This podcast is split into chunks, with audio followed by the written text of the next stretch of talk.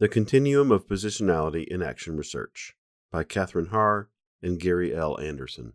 This chapter will discuss a continuum of positions researchers take, from being an insider to being an outsider to the setting under study. Much action research is centrally concerned with these issues of the relationship between outsiders and insiders, since clarity about them is necessary for thinking through issues of research validity as well as research ethics. Traditionally, action researchers were seen as outside change agents.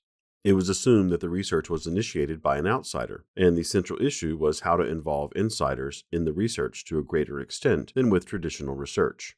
Much of this research was, and continues to be, contract or evaluation research, and it was usually funded to solve a particular problem or evaluate a particular program. Master's theses and doctoral dissertations from this action research approach are often done in applied fields that prepare graduates to work collaboratively in areas such as international development, community psychology, social work, health promotion, and other fields.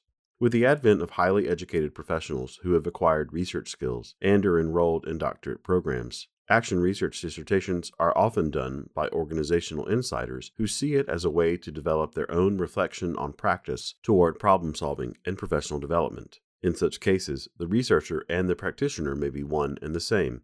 Research by Anderson and Jones on dissertations in educational leadership suggests that these practitioners were partly motivated by the convenience of studying their own site, where they had a deep level of tacit knowledge. However, more important, they wanted their research to make a contribution to their own setting and clients.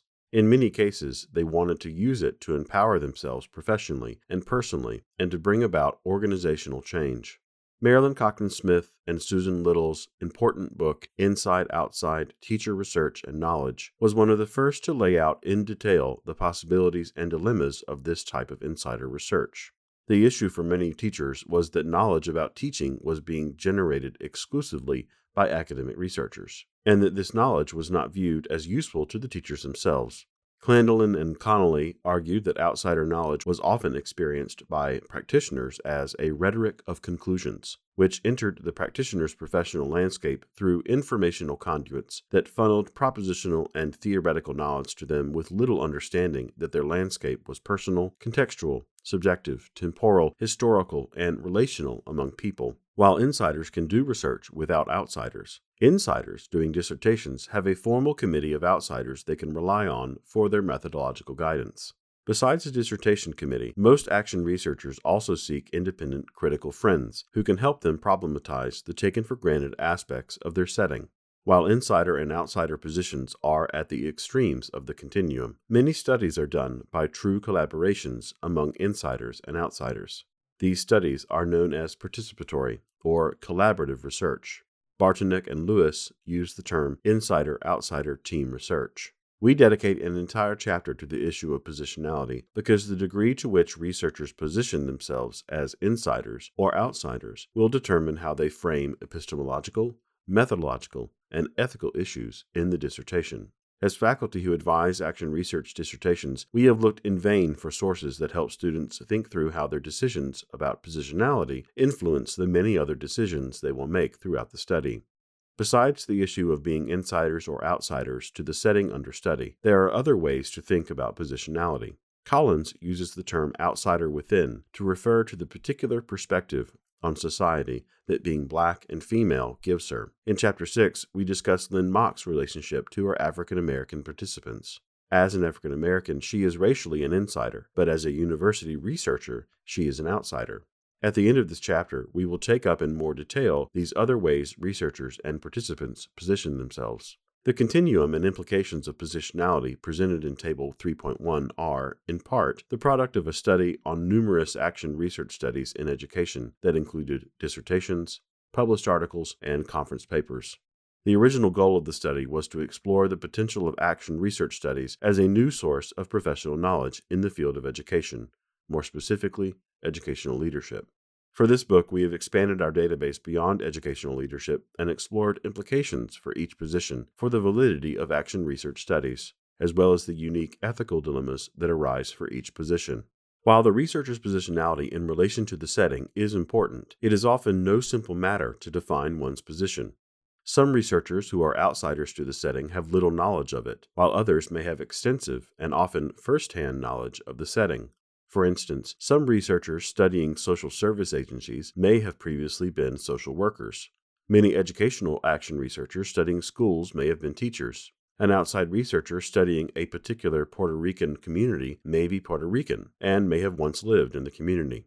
Furthermore, participatory action researchers, who tend to be outsiders to the setting under study, report that their relationship to participants can shift throughout the study and can vary for different parts of the study. For instance, participation may be stronger at the problem posing and data gathering part of the study than at the write up and dissemination part. To further complicate matters, insiders to a setting do not have direct access to the truth of the setting. Theirs is merely one truth among many. In the following sections, we have attempted to make some sense of a continuum of positionalities using somewhat oversimplified categories. As we have pointed out, one's positionality doesn't fall out in neat categories and might even shift during the study. Researchers will have to figure out the nuances of how they position themselves with regard to their setting and participants. The reader will find more examples from the field of education on the insider end of the continuum, because insider practitioner research is most common in education, although it is becoming increasingly common in fields such as nursing and social work. On the outsider end of the continuum, we provide more examples from organizational and international development, public health, and applied sociology and psychology, particularly community psychology. Insider Researcher studies own self practice. If we begin on the far left of the continuum, category 1 in table 3.1, we have dissertations in which insiders, either alone or in collaboration with others, are researching their own practice and or practice setting. It is useful to discuss the lone insider researcher separate from an insider group of researchers as we have done in table 3.1. While one's practice cannot be separated from the setting within which it takes place, a focus on one's own practice versus the actions initiated within the setting is an important conceptual distinction. A focus on one's personal and professional self is a form of action research usually called self study or autoethnography. Jack Whitehead's website at the University of Bath in England provides an excellent overview and examples of theses and dissertations done from this vantage point. Such studies add to the literature on reflective practice and professional learning. In these cases, there is a greater emphasis on narrative, self reflective methods. On the other hand, practitioner researchers often want to study the outcomes of a program or actions in their own setting, much like an internal evaluation study. These studies often rely on more traditional qualitative and quantitative methods of data gathering. As we will discuss in this chapter, a common mistake in this type of research is to treat one's personal and professional self as an outside observer rather than as an insider committed to the success of the actions under study. We find it is difficult and perhaps deceptive to attempt to separate the study of one's self and practice from the study of the outcomes of actions initiated in a setting. If a researcher is studying a program that is his or her baby, then the tendency for self promotion may be too great to overcome. In such cases, an outsider should be brought in to do the study, even if it means finding another dissertation topic. The following excerpt from Moira Evans's dissertation illustrates the impulse to self-reflection that often leads to an action research study. At the time of the study, Evans was a deputy head, what would be called an assistant or vice principal in the US, of a school in Britain. What are you doing? I asked George, one of the other deputy heads, one Wednesday afternoon at about five o'clock. Oh, this and that, he replied. He stopped doing this or that and tried to put his mind to talking to me. I don't seem to have anything to do, I said naively. I had only been there a few days. He looked at me as if he were about to launch into a diatribe about what he had to do, and then he thought better of it. You will soon, was all he said, soothingly, and turned back to his pieces of paper. Gradually, I became the proud receiver of pieces of paper. At first, they only trickled in. I felt very important and looked for places to file them. That seemed to be a useful task to update the previous deputy's filing cabinet. I thought I would just leave last year's papers there and then add my own. But it wasn't that easy. I couldn't work out why papers relating to 20 years ago were still there. I'd made an early decision to throw them all out and start again. I developed a good system. I had a place for everything, and for the first three weeks or so, every letter or document was put away. The papers covered a much wider range of items than those I had received when I was a senior teacher elsewhere. I realized that the head and three deputies had copies of practically every document that was generated in the school, and that this was a good way of ensuring communications were effective. I certainly couldn't complain that I had been left out. Neither could I complain that I didn't know something, because the chances were that if I had read my paperwork, I would know. Lessons, marking, administration, meetings, planning all gathered pace, and eventually I was caught up in the race with everyone else. It was tremendously exciting, and I felt very privileged to be at the heart of the management of the institution. I enjoyed talking about how we should go about achieving our aims and planning all of this with various groups of people in the school. I enjoyed doing the work. Getting my hands dirty is the expression we used. I remember my life as being on a series of interconnecting treadmills. The momentum had increased so much that I felt I was running along from one rung to the next, jumping from one wheel to another, just keeping going, not pausing to see the scenery. I'd always liked running and reckoned to be good, but eventually I became a little disenchanted. I wanted to get off. I wanted to stop and see what was happening around me. We cite the above passage from Evans's dissertation because it captures the spirit practitioners need to make meaning of their practice. Schoen used the notion of the reflective practitioner to describe those practitioners who learn to learn about their practice and therefore become better practitioners. In a sense, these types of dissertations are insider case studies of practitioner learning that both become a form of professional development for the researcher and provide case study data on how practitioners learn and grow in different professional contexts. Some academics don't take dissertations very seriously as sources of knowledge because they are seen as being done by amateur researchers who are just learning their craft. However, this type of action research dissertation is more than an amateur researcher demonstrating a certain level of competence in doing research. It is an account of how one practitioner went about learning his or her craft and what was learned in the process. Such insider accounts generate important knowledge to be shared among practitioners just as case studies reported by academic researchers do.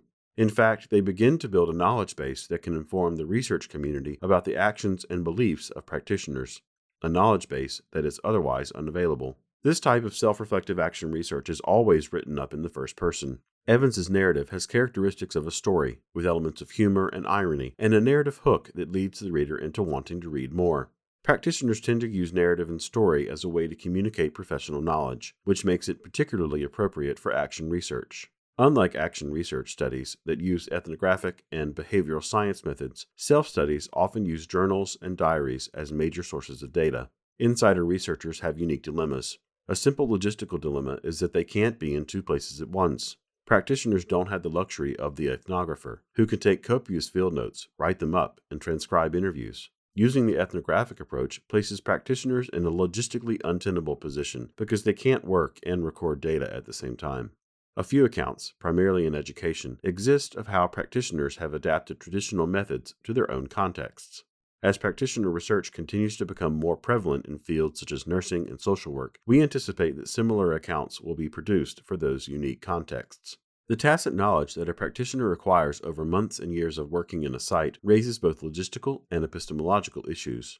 Logistically, this tacit knowledge is an advantage in that it would have to be reproduced from scratch through ethnographic observation at a new site. However, it raises epistemological problems in the sense that unexamined, tacit knowledge of a site tends to be impressionistic, full of bias, prejudice, and unexamined impressions and assumptions that need to be surfaced and examined.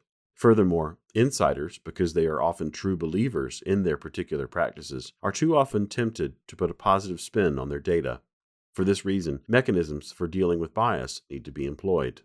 We will discuss the issue of bias in more detail, but one way to deal with bias is to acknowledge one's presence in the study and build in self reflection.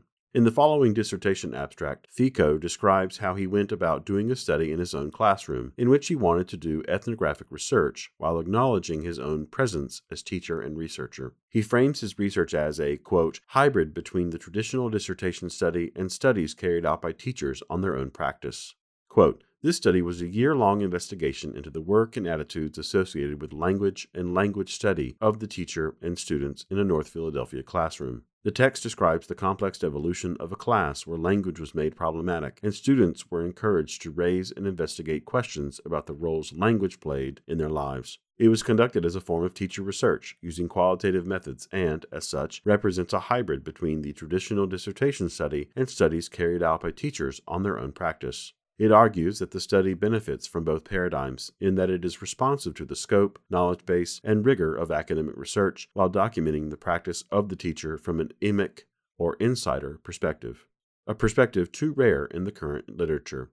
Research methods, including collecting and analyzing student work, audio field notes, class transcripts, and both individual and focus group interviews. In addition, the collected data was analyzed by diverse networks of teacher researchers at both a local and national level thereby bringing multiple perspectives to the analysis. Focused around the following question What does it mean for a teacher and students to take a critical stance on language? This study concerned itself with the roles which were played, the topics and issues which were raised, the ways in which knowledge was generated, and the range of student attitudes on critical language issues.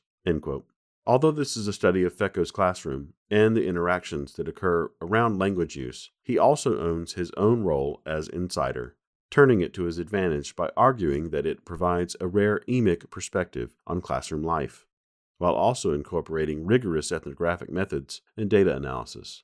Insider collaboration with other insiders. Insider researchers often collaborate with other insiders as a way to do research that not only might have a greater impact on the setting, but is also more democratic. However, power relations in a setting operate even when insiders think they are being collaborative. For instance, while principals, teachers, and counselors may collaborate as insiders in a school located in a low income community, they may or may not view the students or community as part of the collaboration. Unless they do, the results of their action research may benefit them at the expense of the powerless. This is also true of outside change agents who collaborate with schools or other organizations. In such cases, what may look like collaboration can end up being unintended collusion by professionals against the interests of their clients and communities.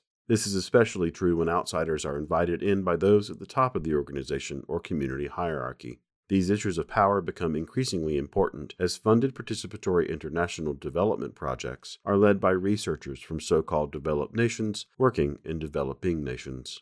These insider collaborations, the second category in Table 3.1, are manifested in many organizations as inquiry groups that go under different names. In business, they are often teams that engage in what is called data based decision making.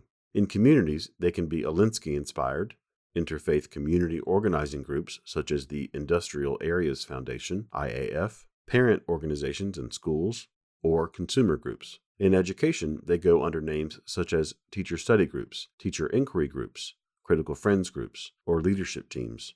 These various forms of insider collaborative inquiry vary in their degree of autonomy. Some groups are fairly spontaneous and work at the margins of organizations or communities, whereas others either evolve into or are incorporated into the governance structure. Collaborative inquiry groups often are convened by formal institutional efforts that create site based management teams to engage in data driven organizational change efforts. While more autonomous groups provide more freedom and idiosyncrasy, more mainstream groups hold out more possibility of impacting the overall organizational culture. Some argue that autonomous inquiry groups lead to greater balkanization and micropolitics. Others argue that groups that are brought into the organizational mainstream may be too easily co opted regardless of how groups of participants interested in inquiry choose to situate themselves along the continuum of formal institutional to informal autonomous, these group efforts have several aspects in common. They engage in inquiry in ways that help the group move from working as isolated individuals toward a collaborative community. They seek to engage their members in learning and change. They work toward influencing organizational change, and they offer opportunities for personal, professional, and institutional transformation. Hedman, a fourth grade teacher, did a collaborative study for her dissertation with the parents of her students. Quote, Parents and teachers typically establish and maintain hierarchical relationships which ascribe excessive authority to the school, thus limiting the possibilities for dialogue and mutual learning. Their discussions of children's literacy often fail to acknowledge the contributions that parents can make based on their knowledge and experiences of children at home. Neglecting parents' voices in schools and in home and school literacy research means the parents' critical role in supporting children's literacy development is overlooked. By investigating with parents their perspectives on children's literacy experiences in and out of school, this study seeks to understand the relationships between children's home and school literacy and to model processes by which parents and teachers develop a reciprocal dialogue. Eight parents of my fourth grade public school students joined me in a two month co investigation Individually and collectively, we raised questions, observed, documented, and reflected on children's uses of reading and writing in and out of school. Weekly meetings were held with individual families and occasionally involved all participants. Data sources included literacy diaries written by parents and myself about children's experiences, audio tapes of meetings, participants' reflective journal entries, and children's literacy profiles constructed jointly by parents and the teacher. The study's findings provide evidence that parents can be a rich resource to teachers and researchers. When parents documented children's literacy experiences at home, they observed a wide variety that were not school like or school directed. The data reveal patterns of participation and learning from literacy activities that distinguish families from one another and from their children's shared school experiences. This suggests that organizing literacy interactions in classrooms or homes after a single model would be inappropriate. Through the parent teacher research process, parents raised issues about current practices in classroom grouping, integrative curriculum, assessment, and teaching and learning relationships, providing further evidence for the importance of including parents' knowledge and experience in the design of effective learning contexts for their children. These findings suggest that beyond routine parent conferences, alternative structures for dialogue with teachers are needed that allow for parents' critical reflection and substantive contributions to the school literacy curriculum. Insiders in collaboration with outsiders. A less common position is insiders initiating collaborations with outsiders. In such cases, organizational or community members contract or invite outsiders to collaborate on research. This collaboration can also range from merely bringing someone in to consult on methodology to collaborations that involve outsiders from the point of problem definition. Collaborative or Participatory Action Research, PAR, in general raises unique issues with regard to how knowledge claims are justified and how power and control over the research process is distributed. PAR, Reciprocal Collaboration, Insider Outsider Teams. If there were an ideal form of PAR, the insider outsider team would probably fit the bill. However, because all action research is done within a particular context, there may be many situations in which this would not be the best way to design a study, at least not initially. Furthermore, achieving this kind of reciprocal collaboration often requires many years of negotiation among stakeholders, as illustrated in Lynn Mock's dissertation study described in Chapter 6. After years of engaging in action research in organizational contexts, Whyte concluded that, quote, the social scientist should not seek to establish such a partnership the moment he or she enters the field. In industry or agriculture, the technical specialists will generally have little understanding of what the social scientist might contribute, and they will react against the newcomer who claims powers they lack. Those social scientists most successful in establishing such interdisciplinary partnerships view themselves initially as participant observers, showing respect for the work of practitioners and technical specialists, and seeking to learn from them. As the social scientist gains an understanding of the organizational culture and work systems, he or she will find ways of contributing that are appreciated by the technical specialists. This will pave the way for establishing the full partnerships presented by PAR. While this may be the ideal for a PAR study, in practical terms, a doctoral student may not have the time for this kind of full partnership to form, unless it forms as part of a pilot study, or, as in Mock's case, previous to her entering the study. In the following section, we will further address problems associated with arriving at the right level of participation among researchers and participants. PAR Outsiders in collaboration with insiders.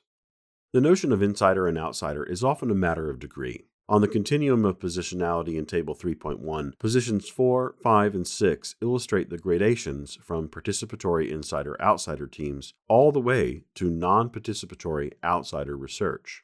For instance, in the studies described in Chapter 6, the mock study was part of a collaboration that would be located near 4, the middle of the continuum. The McIntyre study would be located closer to 5 on the continuum.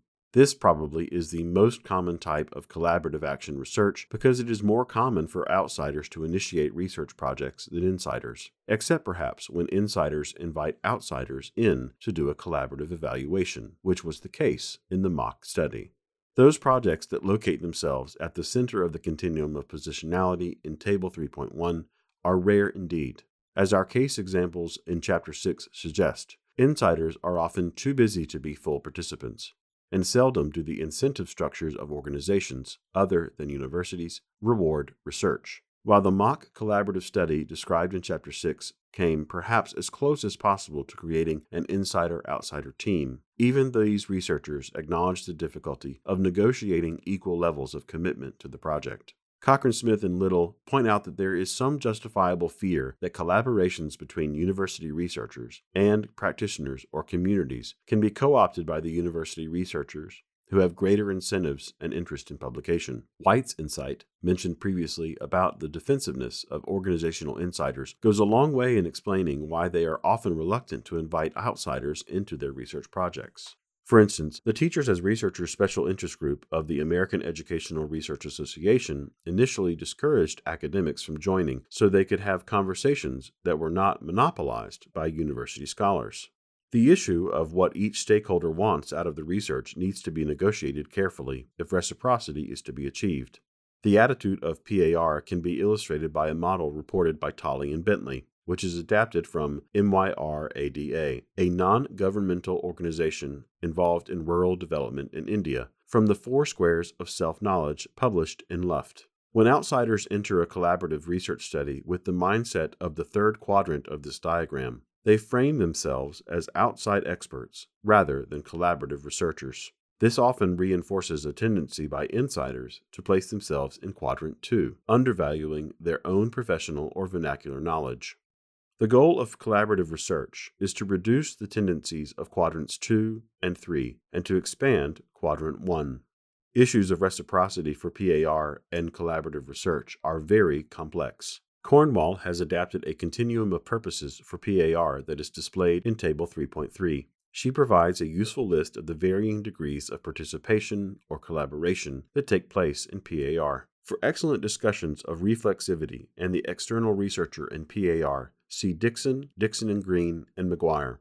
Bartunek and Lewis provide a more extended discussion of when insider outsider teams are appropriate and what makes them successful.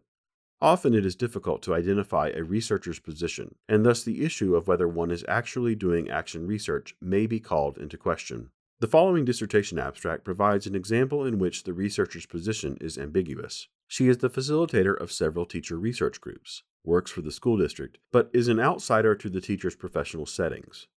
Her working hypothesis is that teacher research groups, if left on their own, tend to reproduce current practices rather than challenge them. She highlights the importance of the facilitator, but her positionality as a member of the district hierarchy implies a particular agenda.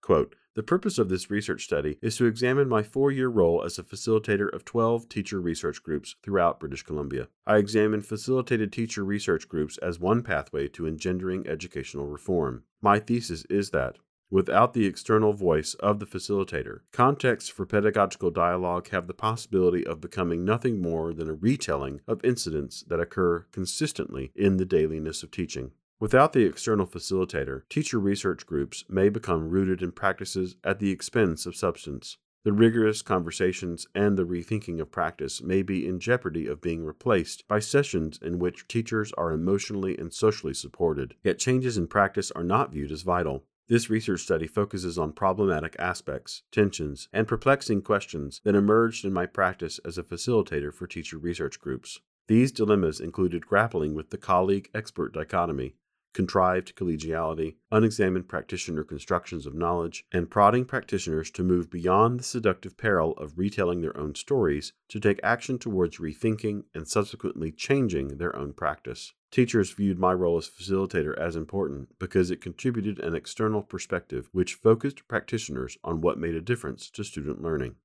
Positionality occurs not only in terms of inside outside, but also in terms of one's position in the organizational or social hierarchy, and one's position of power vis a vis other stakeholders inside and outside the setting. As we will discuss below, all of these nuances must be taken into account in an action research dissertation.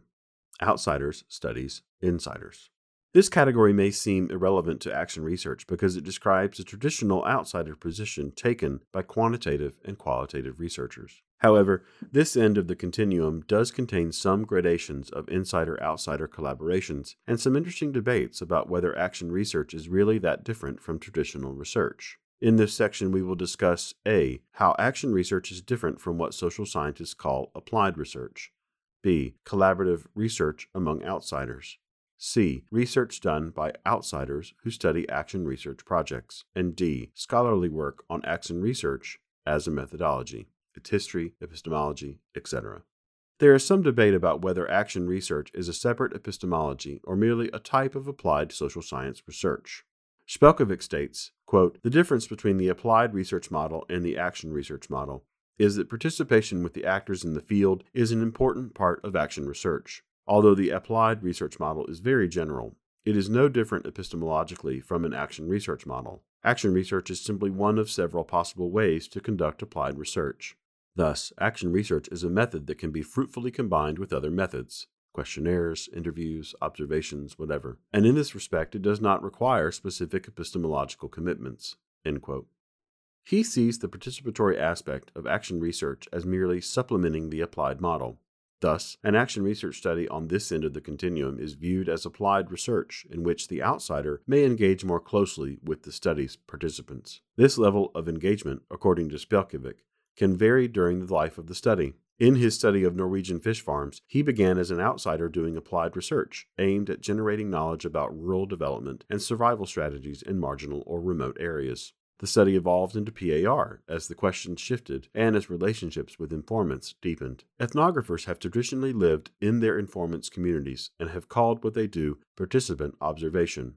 In fact, the ability to participate effectively in community life is often a sign that the ethnographer has learned the culture. Nevertheless, few ethnographers would call what they do PAR.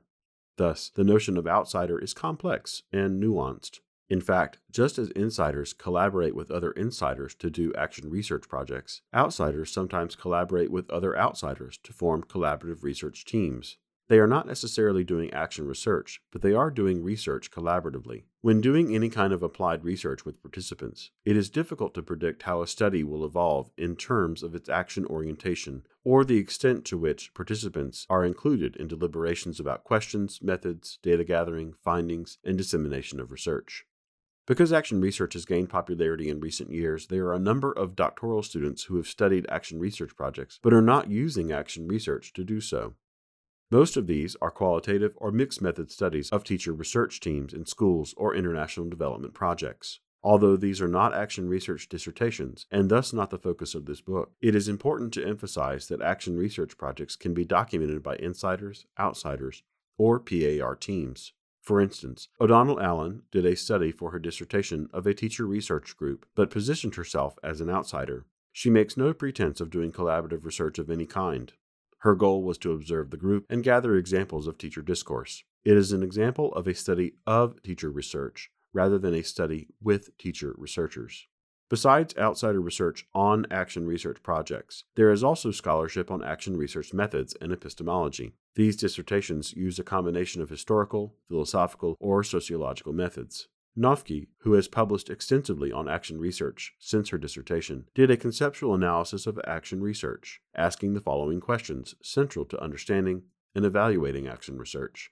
Quote, 1. Under what conditions does it emerge as a competing form of research? 2. How do forms and intentions of action research vary? And 3. What forms of action research offer a possibility for educational research that is responsive to teachers' working conditions, to theory, and to the furtherance of social justice? Using primarily historical methods in feminist theory, she found, among other findings, contradictions in action research between democratic and social engineering intentions and methods. Zuniga Urrutia, who herself did action research in Chile in the 1970s, interviewed 31 action researchers, not, quote, to define what true or real action research was, but to construct a conceptual framework to facilitate dialogue about issues and differences in action research practice, end quote. Like Noffke, she found that views of action researchers varied from, quote, a restricted view which is micro based and emphasizes social efficiency and traditional research, a broad view which is macro oriented and emphasizes empowerment and social action, and a mixed view which attempts to integrate aspects of each of these approaches, end quote. We have further discussed these views of action research in Chapter 2, drawing on what Habermas called the knowledge interests behind different types of action research multiple positionalities. In this chapter, we have attempted to help action researchers clarify their often complex relationships to the setting that is being studied. There are other ways, however, to think about researcher positionality. The list below provides multiple ways of thinking about one's position within an action research project and some citations of work that can help sort these issues out. 1. Insider outsider positionality vis a vis the setting under study. 2 hierarchical position or level of informal power within the organization community. 3. Position vis a vis dominant groups in society class, race, ethnicity, gender, sexual orientation, age, ability, disability, religion, and so forth. 4. Position within colonial relations within and between nation states. The complexity of the notion of inside outside is captured by Collins's discussion of being an outsider within. She suggests that one's location in an organization or community makes for varying vantage points and differing lenses of reality. Some people are outsiders within, residing in the margins and observing, quote, the contradictions between the dominant group's actions and ideologies, end quote. Collins maintains that outsiders within offer a specialized, subjugated knowledge, a peculiar marginality that provides a unique standpoint on self and society. For example, women in a male dominated organization may become expert observers of the male culture as they navigate their day to day interactions with colleagues. The knowledge they possess in this case is not unlike that of Collins's example of black slaves who have special knowledge of the white household because their survival is dependent on knowing the culture of whites. The dominant group is under no equivalent obligation. As Foucault points out, subjugated knowledge is offered by those who are sufficiently outside the mainstream of an organization or entity, perhaps those located down low on the institutional hierarchy. This specialized knowledge can foster organizational learning or be seen as a threat to the maintenance of the culture of an institution. But each of us as researchers occupies multiple positions that intersect and may bring us into conflicting allegiances or alliances with our research sites. We may occupy positions where we are included as insiders, while simultaneously, in some dimensions, we identify as outsiders.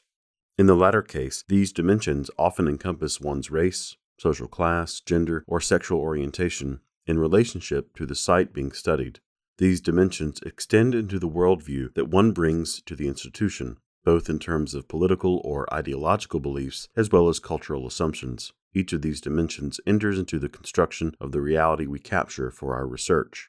We suggest that our obligation as researchers is to interrogate our multiple positionalities in relationship to the question under study. Our sense is that, in making explicit the tensions we experience as researchers and our varying roles and statuses, we have the possibility of crafting uniquely complex understandings of the research question. In addition, we hope to avoid the blind spots that come with unexamined beliefs. Tammy Ann Schwartz's dissertation research exemplifies the complexities of positionality. Schwartz was a doctoral student at the University of Cincinnati who did a PAR project with 11 Appalachian girls to explore their writing practices. Quote, after dialoguing about writing and related issues, the girls conducted their investigation by interviewing their sisters, mothers, and female friends and cousins. Themes of place, identity, class, and writing emerged from the subsequent analysis and dialogues. These dialogues, in turn, led to action as the girls began to confront class specific stereotypes connected to place. On the surface, Schwartz appears to be an outsider convening group dialogues with these girls in a classic PAR model. Her adult status and educational level also make her an outsider to the girls. However, Schwartz is also an insider in terms of her working class origins, which matches that of the girls. But more important, it turns out she also grew up in a neighborhood adjacent to the one in which these girls live. Quote, what follows is a story of lives and research. For me, it is a story of traveling away from the community, traveling back, traveling between knowing and not knowing, between insider and outsider. For the girls, it is a story of traveling between knowing and conscientization and action, and between living and revising neighborhood narratives about what it means to be a girl in this place at this time. For all of us together, it is a story of questioning ourselves, our neighborhood, our identities, our worlds. We share her introductory narrative below, in part as an example of how researchers can narrate themselves into their dissertations, but also to demonstrate the tensions that arise when one shares certain positionalities with one's participants. Quote, I am home again, indeed, and it is this research that brings me home. It brings me back to my days as a young urban Appalachian girl growing up in a bad neighborhood full of hillbillies and white trash. Willingly, I assumed the shame so often associated with my neighborhood, a shame outsiders expected me to claim. Oh, you are from City Hill, they would say with disdain. I also heard what they didn't say. You are no good if you are from that neighborhood, that place. Well, they must be right, I thought. Of course they were right. After all, they were better dressed than me. They didn't use no double negatives. They had their own washers, and they didn't have to ride the bus. They owned cars. Different, I was, from them. Who I was, according to so many others, was associated with where I lived, City Hill. Trash on the streets, crowded laundromats, corner convenience stores, good for pops. bags of chips, and rolls of toilet paper when the big grocery store five blocks up the avenue felt too far away. Section 8 housing, food stamps, mom's welfare check, roaches in the kitchen, no child support from my mother, trips to the local Goodwill for new sweaters, and lots of love, hard work, and a stubbornness to be somebody. I wanted out. Out was the only way to claim an identity as someone, at least as someone who mattered in ways that gave one access to power. In my adolescent eyes, getting an education could get me out. There were problems with this education getting, though. Education getting meant I might not talk like my family. I might move away and become part of a foreign and scary world. Sometimes, accepting my white trashness was simple and comforting. I knew the expectations. Now, more than 20 years and lots of education getting later, it is ironic that what I used to escape, education that is, is what brings me back to the place I longed to flee, the place that filled me with shame to call home, City Hill. I am home again, indeed, and it is haunting. The research presented in this dissertation takes me back to my youth by taking me back to a neighborhood similar and adjacent to the one in which I grew up. It also takes me back to my adolescent self. Because of this work, I am reminded of struggles I encountered growing up struggles that I can only now name as ones related to my class, poor, my race, white, my gender, female, and my ethnicity, Appalachian, and the strange and mysterious ways in which all of these identities intersected with place, my neighborhood. Rivera did a similar PAR study with six Puerto Rican and Dominican young women. She studied their strategies of resistance for self determination and collective determination within various relationships and contexts including their schools, neighborhoods, and homes.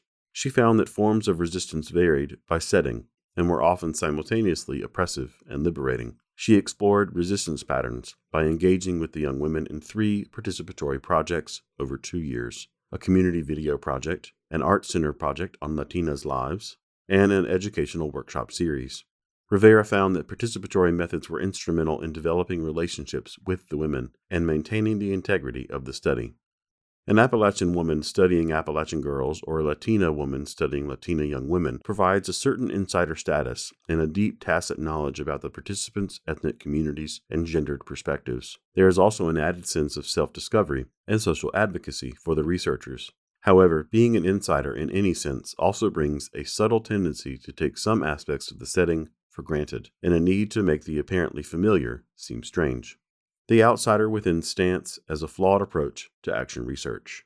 While Collins and others have discussed the special vantage point that being a marginalized member of society, an outsider within, provides, there is another way that action researchers, particularly practitioners, use an outsider within approach that is dishonest and tends to skew the research process. Too often, when insiders to an organization or community do dissertation research, the researcher and the dissertation committee members treat it as outsider research. Often they simply draw on the validity criteria for more traditional forms of research and ignore the insider status of the researcher. In such cases, insiders end up taking an outsider within stance in which they frame the study inappropriately, using outsider validity criteria, such as prolonged engagement with the field, that fails to address the unique dilemmas of practitioners studying their own sites. This most often occurs when members higher up in the organizational hierarchy engage in action research, and when neither the doctoral student nor the dissertation committee have familiarized themselves with the tenets of action research. We believe that this outsider within stance toward practitioner research causes epistemological and methodological problems, since validity criteria, particularly for qualitative research, was designed with outsiders in mind. The dilemma of the insider is the opposite of that of the outsider. Quote, academics, outsiders, want to understand what it is like to be an insider without going native and losing the outsider's perspective. Practitioners, insiders, already know what it is like to be an insider, but because they are native to the setting, they must work to see the taken for granted aspects of their practice from an outsider's perspective. The outsider within position also ignores the potential of studying the researcher or practitioner's ongoing actions, and shifting perceptions within the setting as part of the research. Instead, following the norms of outsider research, one's actions within the setting are either not acknowledged or seen as a problem of reactivity or contamination of the setting. Such a position is part of a research tradition that sees the sole purpose of the research as generating valid knowledge as a contribution to a knowledge base in a particular field. Anderson and Jones, in their study of practitioner research dissertations, found that, quote, although personal, professional, and organizational social transformation might be a byproduct of insiders doing outsider within research, it was usually reported, if at all, as an afterthought in the dissertations, end quote. To downplay or fail to acknowledge one's insider status is deceptive and allows the researcher to avoid the kind of intense self reflection that is the hallmark of good practitioner research. Such deceptive studies are often done for the sake of convenience or to use an evaluation of a local program as a dissertation study. Anderson and Jones found that when researchers authentically position themselves as insiders doing action research or self studies, they moved individual, organizational, and social transformation through actions taken within the setting to the forefront. These authentic studies were more likely to engage in the traditional action research spiral of iterative cycles of plan, act, observe, reflect. The increased understandings of practice and the practice setting that result from these studies represent the findings of this type of self reflective research. Conclusion Our purpose in this chapter is not to recommend any particular positionality as an ideal. Although it is true that position 4 on the continuum in Table 3.1, the insider outsider team, represents the most potentially democratic approach. We believe that knowledge production from all positions is valid as long as one is honest and reflective about one's multiple positionalities. As we have argued, self reflection has important consequences for the study's trustworthiness and on the ethics of the research. In the following chapter, we will discuss in more detail how positionality determines how one thinks about the criteria for quality or trustworthiness of the study. Insiders, outsiders, and insider outsider teams all have different dilemmas to resolve in designing and carrying out an action research project. For students doing action research dissertations, it is crucial to think these issues through prior to beginning the study and to make them explicit in the dissertation proposal.